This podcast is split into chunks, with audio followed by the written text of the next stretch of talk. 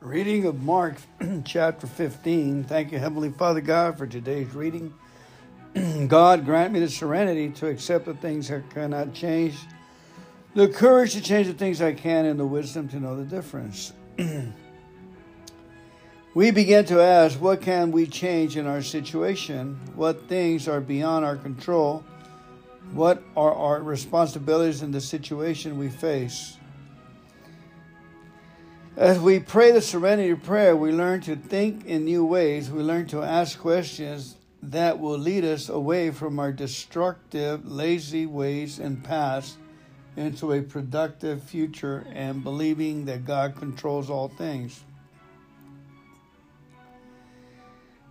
As we develop these new thoughts process, we may lack confidence in our own wisdom and common sense. We may hesitate to carry out God's will if we are afraid of the criticism of the people around us.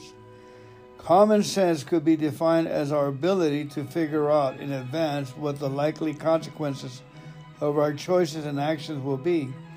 We are told that getting wisdom is the wisest thing you can do, and whatever else you do, develop good judgment. We can exercise our common sense by thinking about what we can do and then doing the things that we can. A woman wanted to do something to demonstrate her love for Jesus, so she poured some expensive perfume on his head. Chapter 14 of Mark.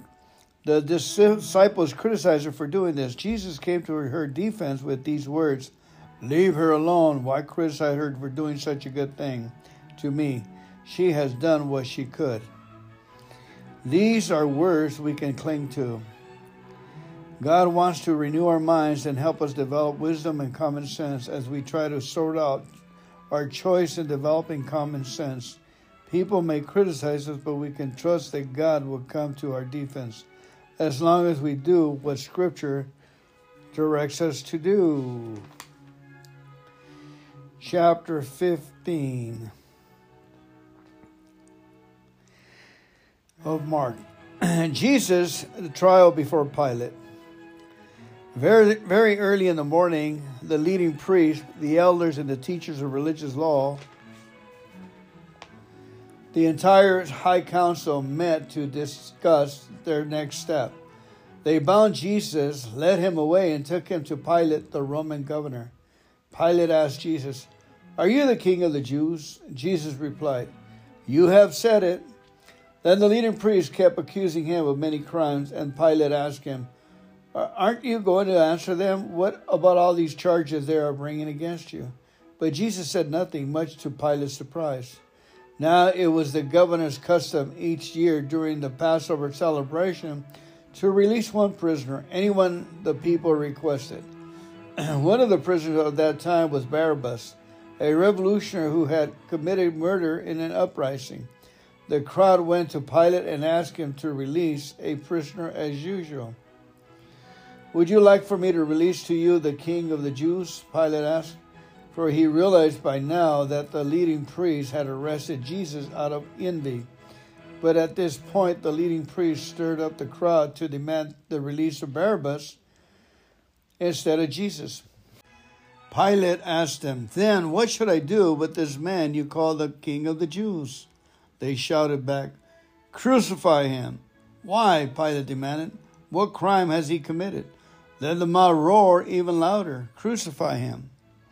Even so, to pacify the crowd, Pilate released Barabbas to them. He ordered Jesus flogged with a lead tipped whip and then turned him over to Roman soldiers to be crucified.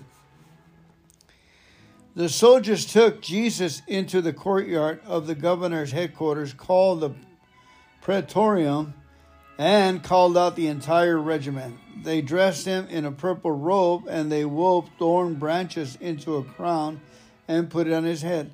Then they saluted him and taunted, Hail, King of the Jews! And they struck him on the head with a reed stick, spit on him, and dropped to their, their knees in mocking worship. When they were finally tired of mocking him, they took off the purple robe and put his own clothes on him again. Then they led him away to the crucifixion to be crucified. a passerby named Simon,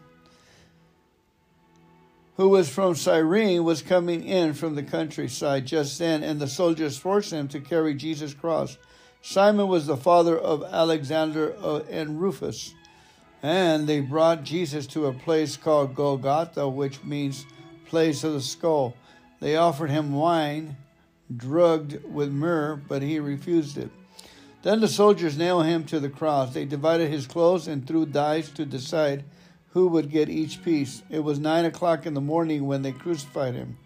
A sign announced the charge against him. It read, The King of the Jews. Two revolutionaries were crucified with him, one on his right and one on his left. The people passing by shouted abuses, shaking their heads in mockery. Ha! Look at you now, they yell at him. You said you were going to destroy the temple and rebuild it in three days. Well, then save yourself and come down from the cross. The leading priests and teachers of religious law also mocked Jesus. He saved others, they scoffed, but he can't save himself. Let this Messiah, this King of Israel, come down from the cross so we can see it and believe him.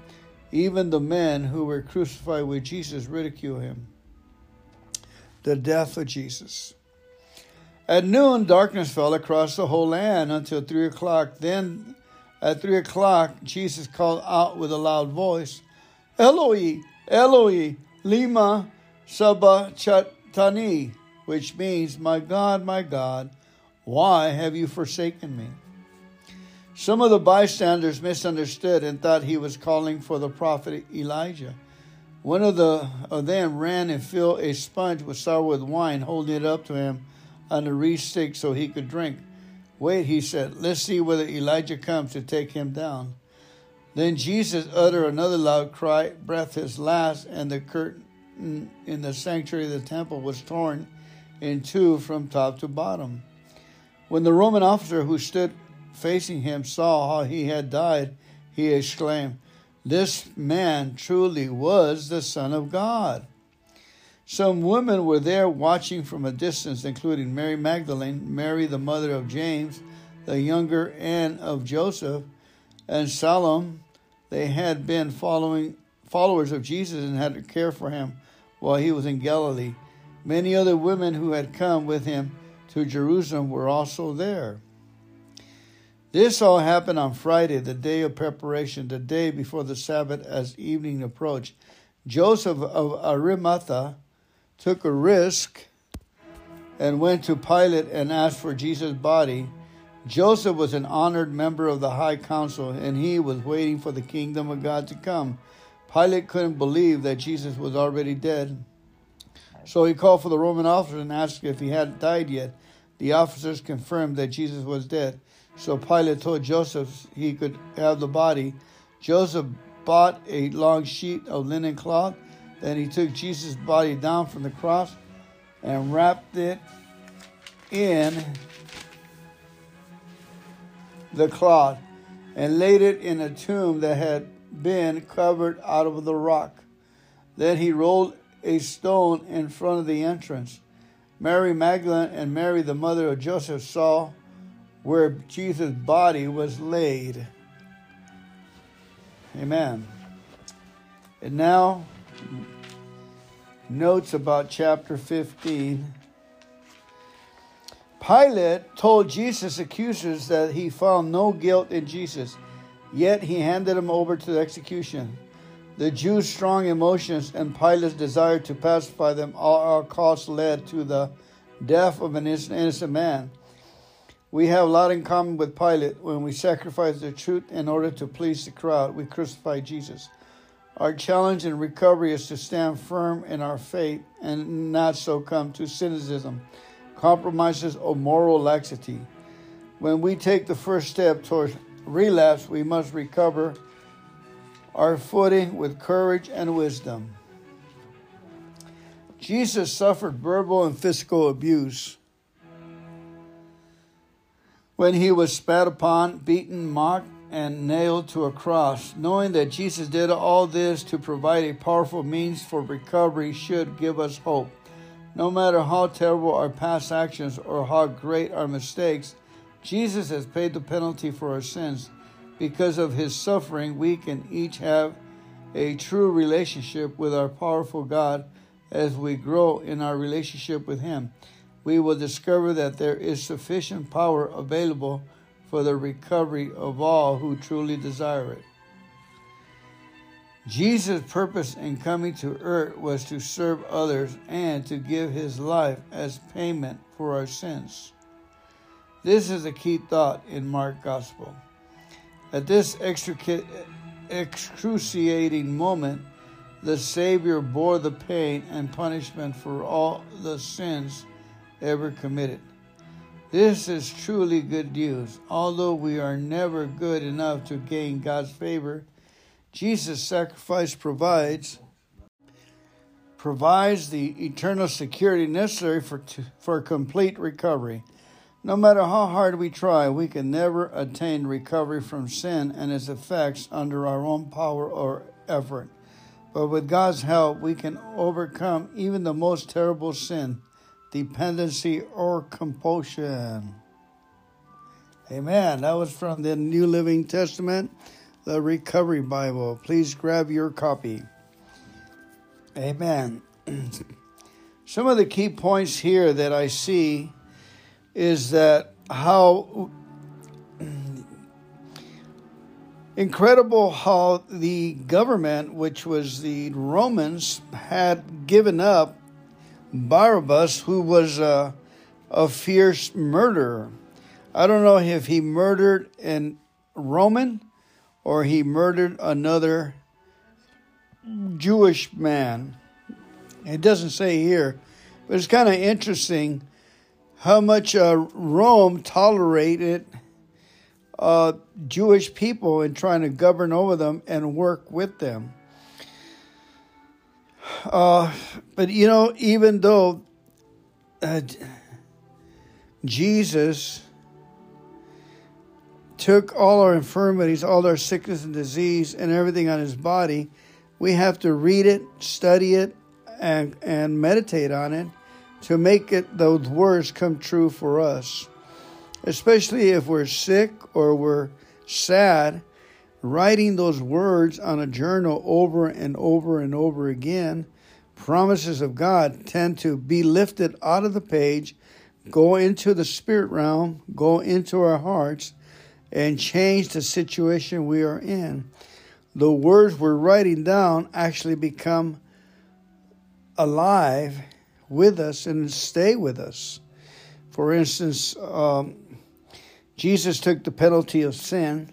If you tro- have trouble with sin, writing it over and over and over again, it will finally, something will happen to our to our consciousness and the presence of God. Amen.